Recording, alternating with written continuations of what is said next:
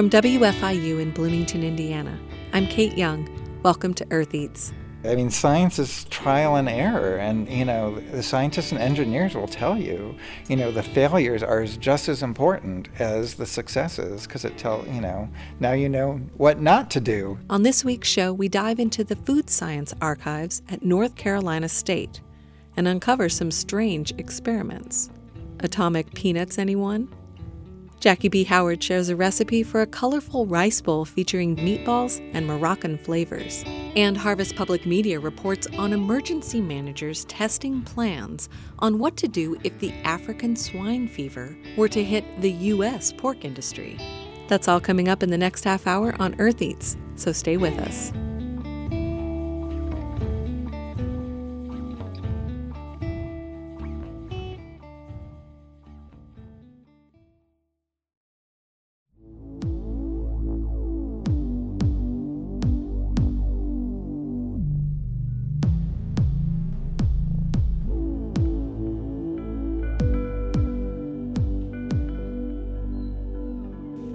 African swine fever has been infecting its way through the pig herds of Asia.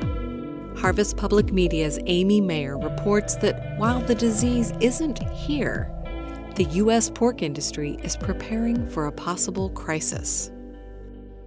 African swine fever infected China in August 2018, and since then it's devastated the world's largest pig herd, and that's got pork producers here worried.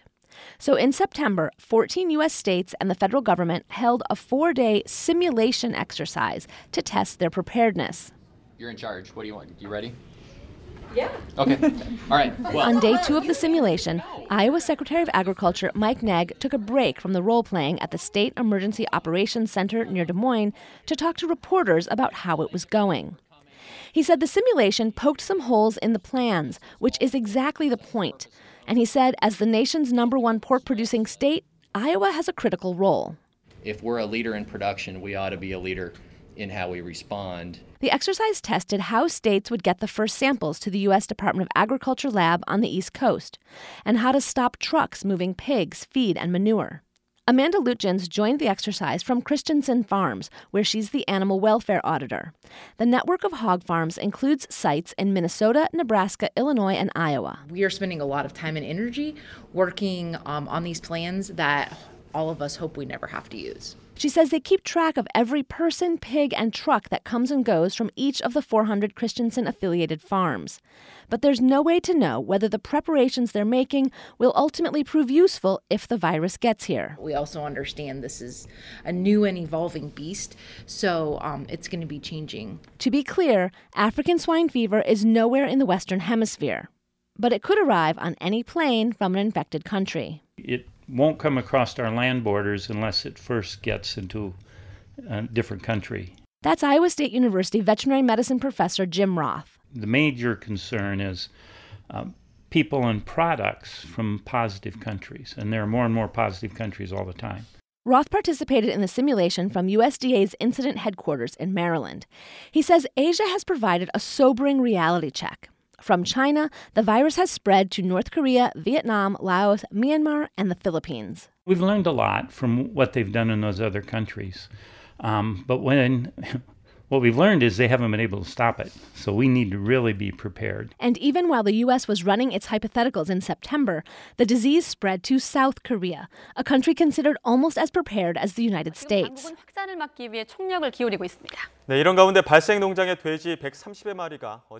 This newscast says that the disease has been confirmed and explains it's nearly 100% lethal to pigs and has prompted government officials to launch efforts to contain it. Two weeks after the simulation and the South Korean announcement, I caught up with Roth and his colleague, veterinary pathologist Kyoung-Jin Yoon. They pieced together what happened in South Korea and what it implies for the readiness of the United States. Farmers expect to see sick pigs at times. South Korean producers were coached to monitor for specific symptoms. Yoon says those didn't always show up immediately people recognize that the clinical signs that the textbook describes is not always there. So now, and for U.S. producers, Roth says don't wait for additional signs if a pig has a fever or stops eating. The message is call a veterinarian right away. But Roth and Yoon agree that should the United States become positive for African swine fever, Pork dumplings and bacon could become scarce worldwide. The world is going to have to reckon with a shortage of pork. And how how do we do that? On the other hand, planners recognize that consumers here might lose interest in pork if there's a deadly pig disease. That would cause the opposite problem a glut of cheap ham and sausage in the U.S. Precautions remain strong. Some swine shows and events have been modified or canceled. Oklahoma recently became the 23rd state to ban feeding cooked food waste to pigs, and the USDA has brigades of beagles sniffing for contraband salami at airports. Amy Mayer, Harvest Public Media. Harvest Public Media reports on our food system from the heartland. Find more from this reporter collective at harvestpublicmedia.org.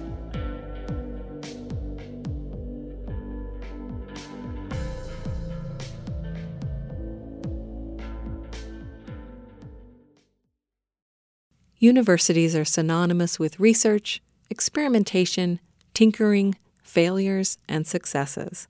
At North Carolina State University, a hub of agriculture and food science research and product development, archivists collect and preserve some of the most interesting details in food history. Producer Josephine McRobbie brings us this story from the campus in Raleigh, North Carolina.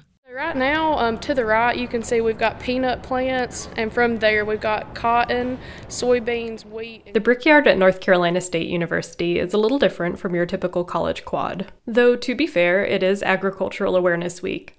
Savannah Starnes, a senior majoring in agricultural science, is walking me through the exhibits of baby chicks and crop samples as the trailers of cows, goats, and pigs leave for the day.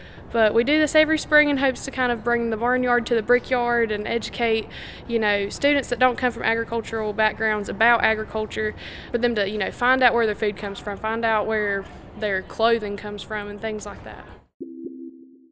So, what does this university have to do with where our foods come from? And what hits and misses have happened along the way? NC State has a long and varied history of agricultural and food research, with programs in everything from poultry science to feed mill management to sustainable food systems. I'm here at NC State to meet with archivist Todd Kosmerick and Virginia Ferris. They've assembled two long tables full of archival goodies related to food and agricultural science. We've got photographs, we've got press releases, we've got scrapbooks. Are there any preserved foods in the archive? no. That's a great question. No.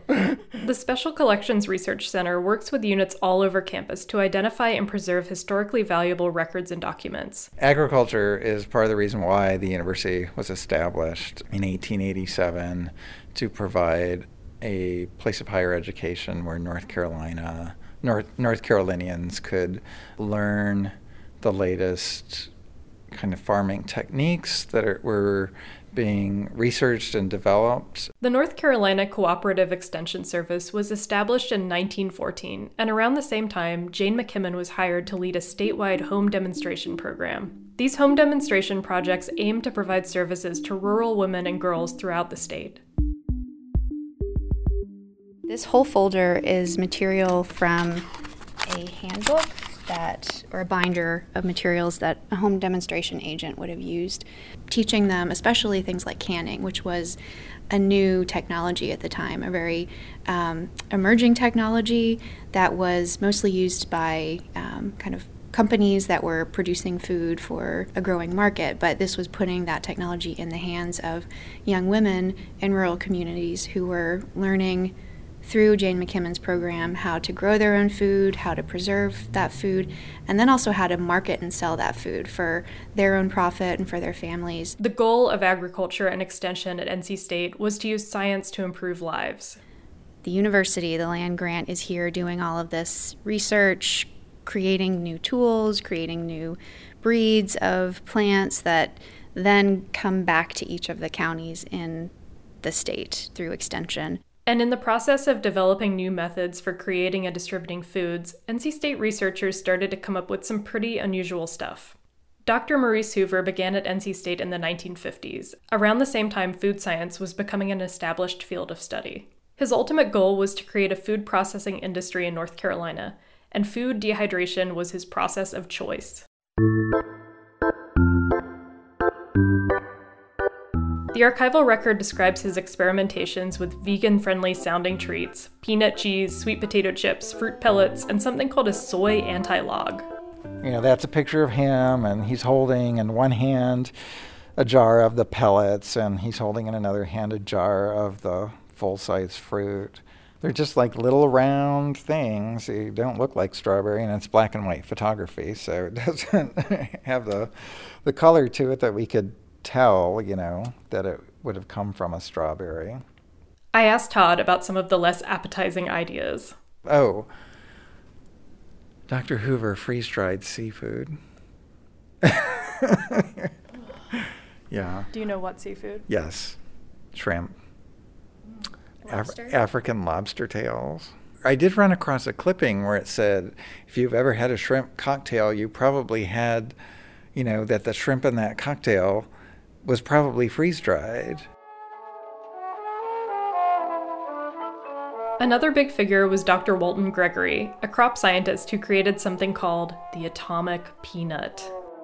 So um, he wanted to just um, induce genetic variation to see what kinds of things would come out of that that might be useful.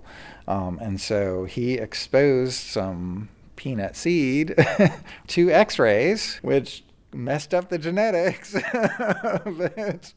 and then planted those seed peanuts to see what happened. It sounds like in most of the cases, it created some weird looking plants that didn't really survive very well. They were damaged cytologically and physiologically, and they had some very bizarre and distorted forms of uh, plant life in uh, but it did yield some viable crops, and Lady Bird Johnson is said to have tried an atomic peanut when she visited NC State in 1963. Dr. Gregory was, shockingly, part of a larger trend of experimenting with this kind of technology in the 1950s and 60s. There was even a national group called the Atomic Gardening Society.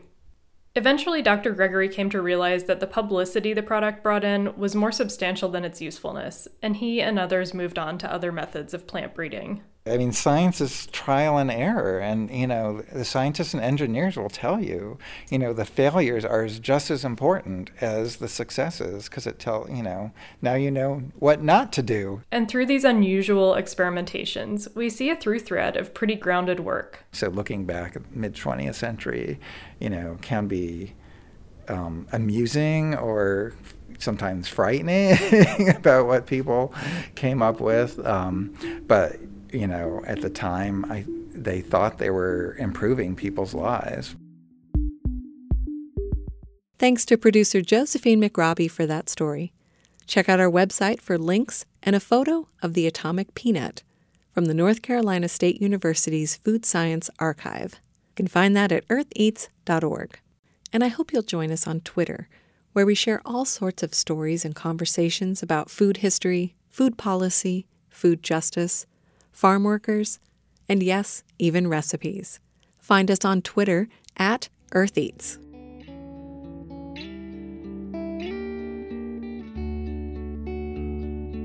Production support comes from Elizabeth Rue, enrolled agent providing customized financial services for individuals, businesses, and disabled adults, including tax planning, bill paying, and estate services.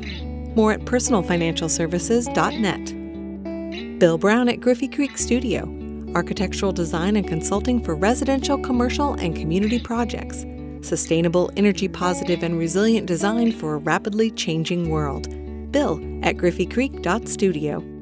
And insurance agent Dan Williamson of Bill Rush Insurance, offering comprehensive auto, business, and home coverage in affiliation with Beacon Insurance. Beyond the expected. More at 812 336 6838.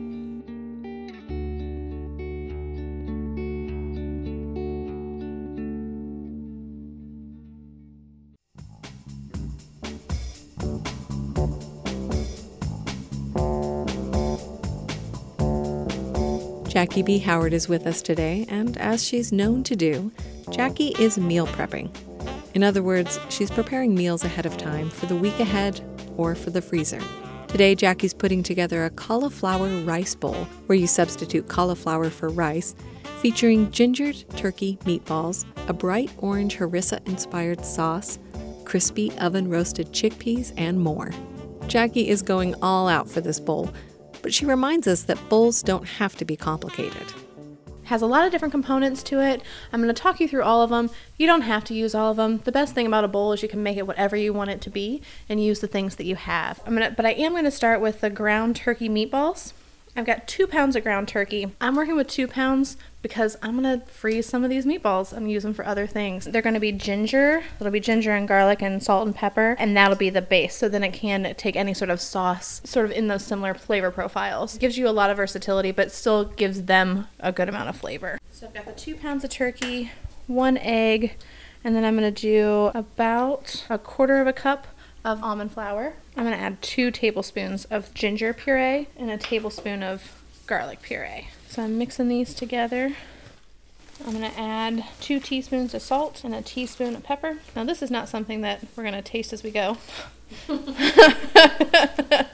so, this we're to do on smell. It smells, the ginger is really coming up out of it, so I feel confident about that.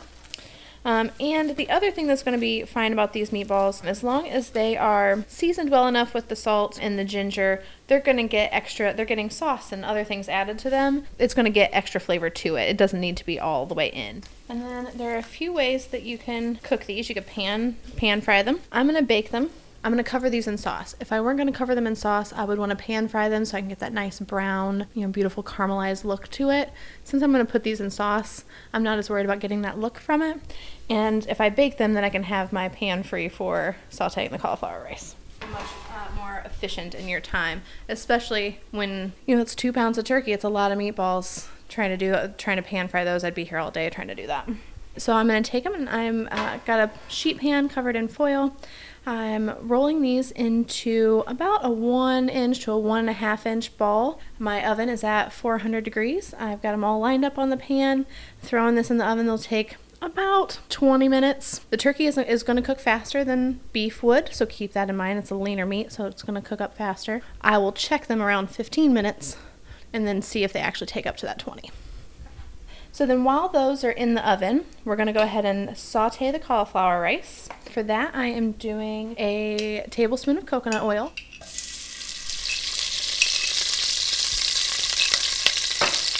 You can hear that pan is hot and ready. So you can make cauliflower rice. It's really easy to do. You just take that cauliflower and put it into your food processor and break it up and you know, dice it up into little tiny pieces. Or you can get it prepared at the store. You can get it fresh prepared in the produce section or frozen as well. This cauliflower rice is actually a mix of cauliflower, carrot, and broccoli. I like the mix sometimes for, you know, to add some extra color and fun. I'm just sauteing this straight as it is right now, four cups of cauliflower rice. And then I'm going to add salt, about a teaspoon, maybe a teaspoon and a half, a teaspoon of pepper, a tablespoon of turmeric. I'm keeping it moving in the pan. Um, this is something I really, I don't want to just set and forget. Um, because I don't want, I want the consistency of the cauliflower rice. I want it to cook pretty evenly. I'm trying to mimic the rice and how that might feel. I'm going to slightly undercook it because as it sits here, it's going to continue to cook a little bit.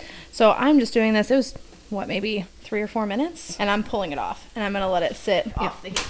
And I'm going to add uh, pomegranate so I've gotten I got a pomegranate and I've had it soaking in some water. I cut it into quarters, have it soaking in some water so that it'll help loosen up the seeds out of it. And then I'm just going to toss the seeds right into this. I'm making some crunchy chickpeas to go on top of my bowl. So I've taken a, a can of chickpeas, put it onto a foil lined sheet pan, I want to dry them out at a lower temperature and let them sit for a while on their own. Then I'm going to add the oil and seasoning, and I want that to bake onto the outside. I'm going to do it at a slightly higher temperature. I'm going to move that up to, so it was at 375 for the half hour. Now I'm going to move it up to 400 and just do it for 10 minutes. It's going to finish that, make it crunchy, and get that um, seasoning set on the outside. They're so versatile, and they're they're a nice, fun snack. Like these, are, this is something you could bake and have around. So I'm going to put them in the oven. A half a teaspoon of oil, and honestly, just some shakes of the seasoning across the top of them. Tossed a minute.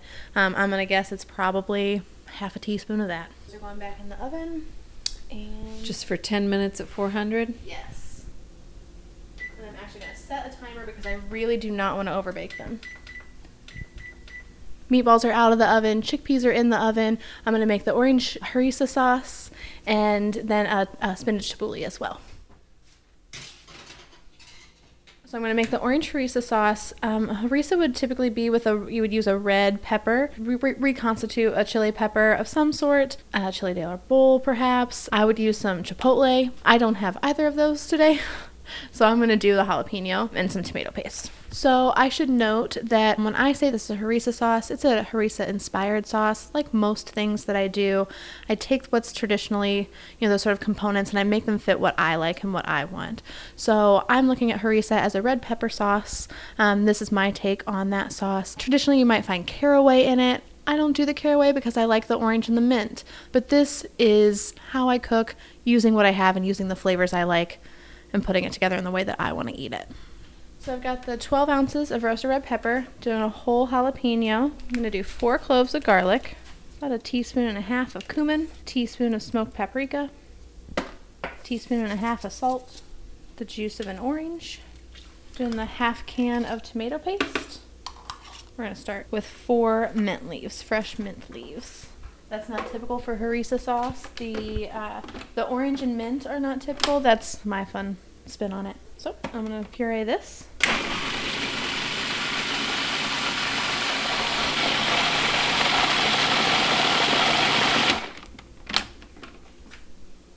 So I'm tasting my sauce.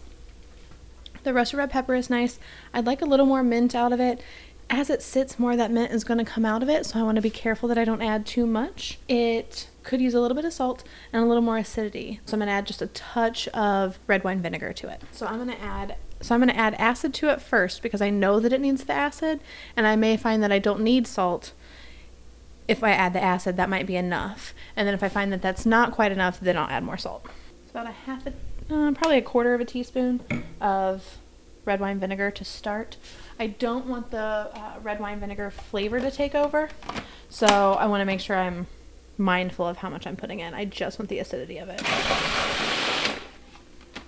Lemon juice would be another option that you could do if you didn't have red wine vinegar. I like the red wine vinegar with the roasted red pepper, so that's why I'm going that route, but you certainly could do lemon in- instead.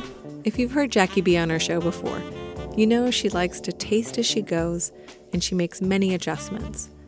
This time was no different. She added more orange juice, she added more salt, she tasted, and she tweaked. So I've got my sauce at a place where I want it to sit. I'm to put it in the fridge while I make all my other components, and then before I actually serve it, I'm to test it again and see if there's anything it might need. If it might need a little bit more of that red wine vinegar, see how the mint comes out of it. It's to be really bright, and we have to remember that this is going on to those ginger turkey meatballs, and that ginger is to be really like, it's to have a kick to it. So it's really meant to complement, and that ginger is to be really great with this.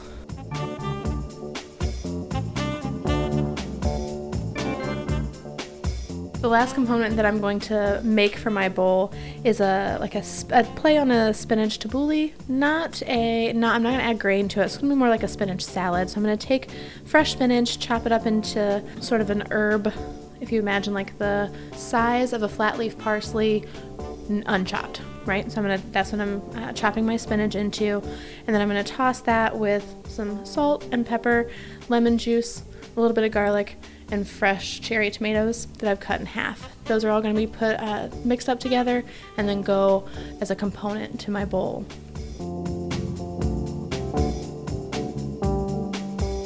The last two components to that are some roasted red onions and pickled carrots. I'm not making the pickled carrots, we certainly could because I love pickled carrots. We can do that sometime. Today I'm using um, Indiana Pickle Company's Upland dragonfly pickled carrots. They are fantastic. They are so good. They're I always have them in my fridge for they're a great bowl component across the board. Um, if I do a Mediterranean bowl, this is a Moroccan bowl. If I do a, a taco bowl, across the board, those those pickled carrots are my go-to if I'm not pickling my own. A Moroccan cauliflower rice bowl is assembled. It's beautiful. It looks great. The turmeric and the pomegranate and the cauliflower rice are a great juxtaposition of color.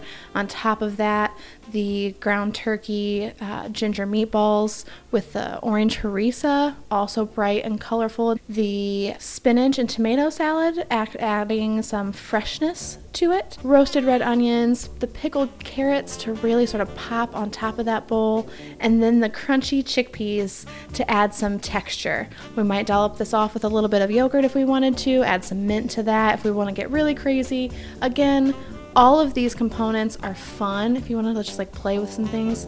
These are things that I mostly have around to be using, and so I'm going to throw them together and put them in, together in this way. I also can break all this out and do something else with it. That spinach salad can be, you know, added to some other uh, salad. The chickpeas on their own can be a snack. Those meatballs are going to be a few other dishes in the future. Thank you, Jackie. This is wonderful. Thank you, Kate. Appreciate having you in my kitchen. We've got a photo of Jackie's bright, colorful, Moroccan inspired cauliflower rice bowl with turkey meatballs on our website. And as always, we have the recipe.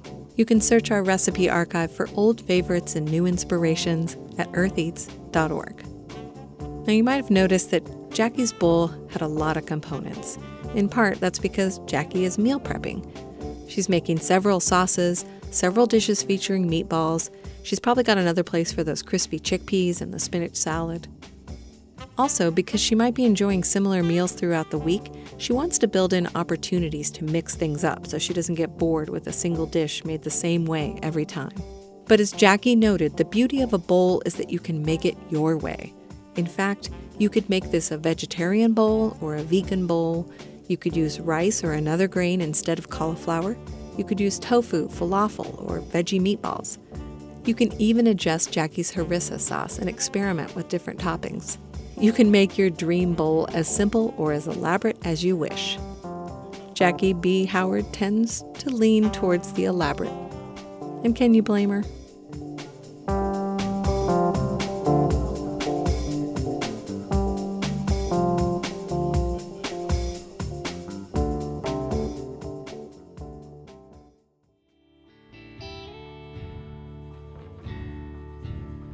That's all we have time for today. Thanks for tuning in to Earth Eats.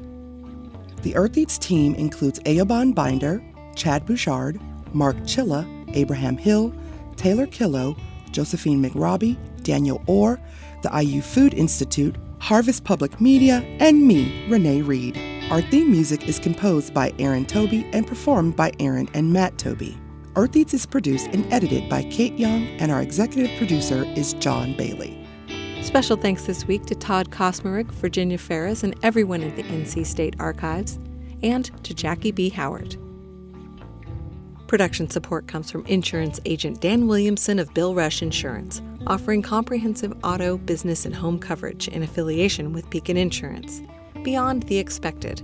More at 812 336 6838. Elizabeth Rue, enrolled agent with Personal Financial Services, assisting businesses and individuals with tax preparation and planning for over 15 years. More at personalfinancialservices.net. And Bill Brown at Griffey Creek Studio, architectural design and consulting for residential, commercial, and community projects. Sustainable, energy positive, and resilient design for a rapidly changing world. Bill at griffeycreek.studio.